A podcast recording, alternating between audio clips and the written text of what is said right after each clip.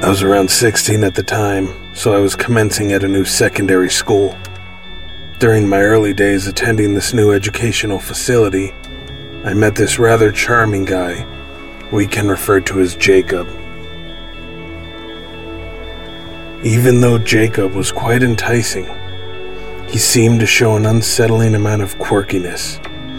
Not the quirkiness you'll see in those nerdy people who's into Marvel Comics like me, but the quirkiness that'll make you think that this particular person will be a potential serial killer. Being the pushover and friendly person, I put that aside and became friend with him. One Saturday afternoon, Jacob invited me to stay at his place. I didn't have anything else to do, so I accepted the invitation. Around 20 minutes later, he picked me up and took me to his place since he was able to drive. Upon arrival to his house, I took a look at the property. It was out in the bush, a big property with a main house, which his parents and sister lives in, and a granny flat around 10 meters from the main house where Jacob lives by himself. I checked my phone for the time. It was around 5 in the evening, and I noticed that I had no reception, which is strange because Telstra, the phone company I'm with, is very good with their reception, and normally I can get decent signals when I'm out in the bush when I go to see my family. I thought I was in a setting for a classic horror movie, but I humorously brushed it off in my mind. Once we settled into his kitchen living room, he went off to go have a shower. As I heard the water being turned on in his bathroom, I thought I should do a little bit of snooping around. Nothing too privacy invading. Just to look at the decor in his place and to see what his room is like. In the midst of my snooping, I saw various things his old jersey when he used to play rugby a few artworks he did since he's an art student, and a photo booth style photo of him and his ex, which I kinda got jealous about since I had feelings for the guy back then. The creepy part though was his room.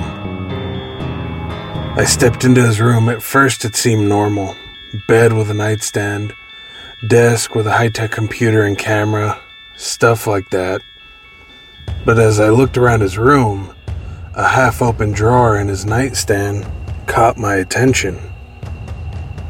As I looked into the drawer, I noticed something that sparked up red alarms a big, sharp butcher's knife, rope, BDSM style handcuffs, and a bottle of something that I knew wasn't lube. I tried to brush it off as Jacob just being hella kinky, but something in me knew there's something fishy going on. Maybe because of rumors I heard at school about him doing some sort of fucked up shit. At first, I ignored it. But now I'm starting to believe these rumors.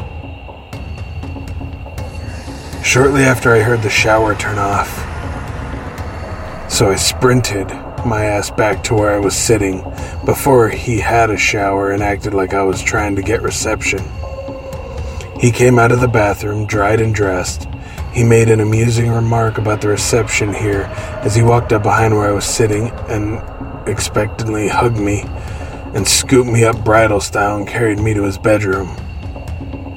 These sudden actions made me have a mini anxiety attack and a little bit fearful for my life. As he placed me on his bed, Jacob proceeded to get his tripod next to his desk and prop his camera on it, directed in my direction.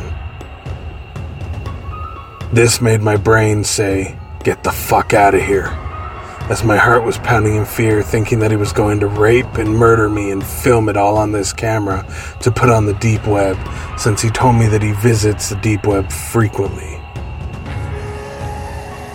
Luckily, in these situations, I was always smart enough to escape, so I pretended to read a text from my mom saying that I needed to come home.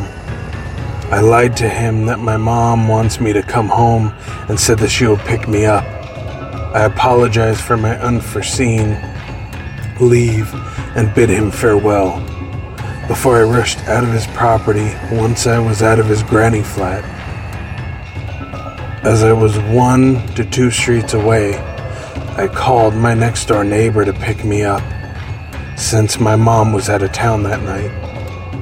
Once my friend picked me up, I told her some of the story and why I was there, and she took me home. Ever since that incident, I was scared of Jacob and lessened my time talking to him. After he graduated, I blocked him on all contacts and never talked to him again. That night was the most fearful night I ever experienced. After that, I don't go to guys' places that live on their own. You never know who you can trust.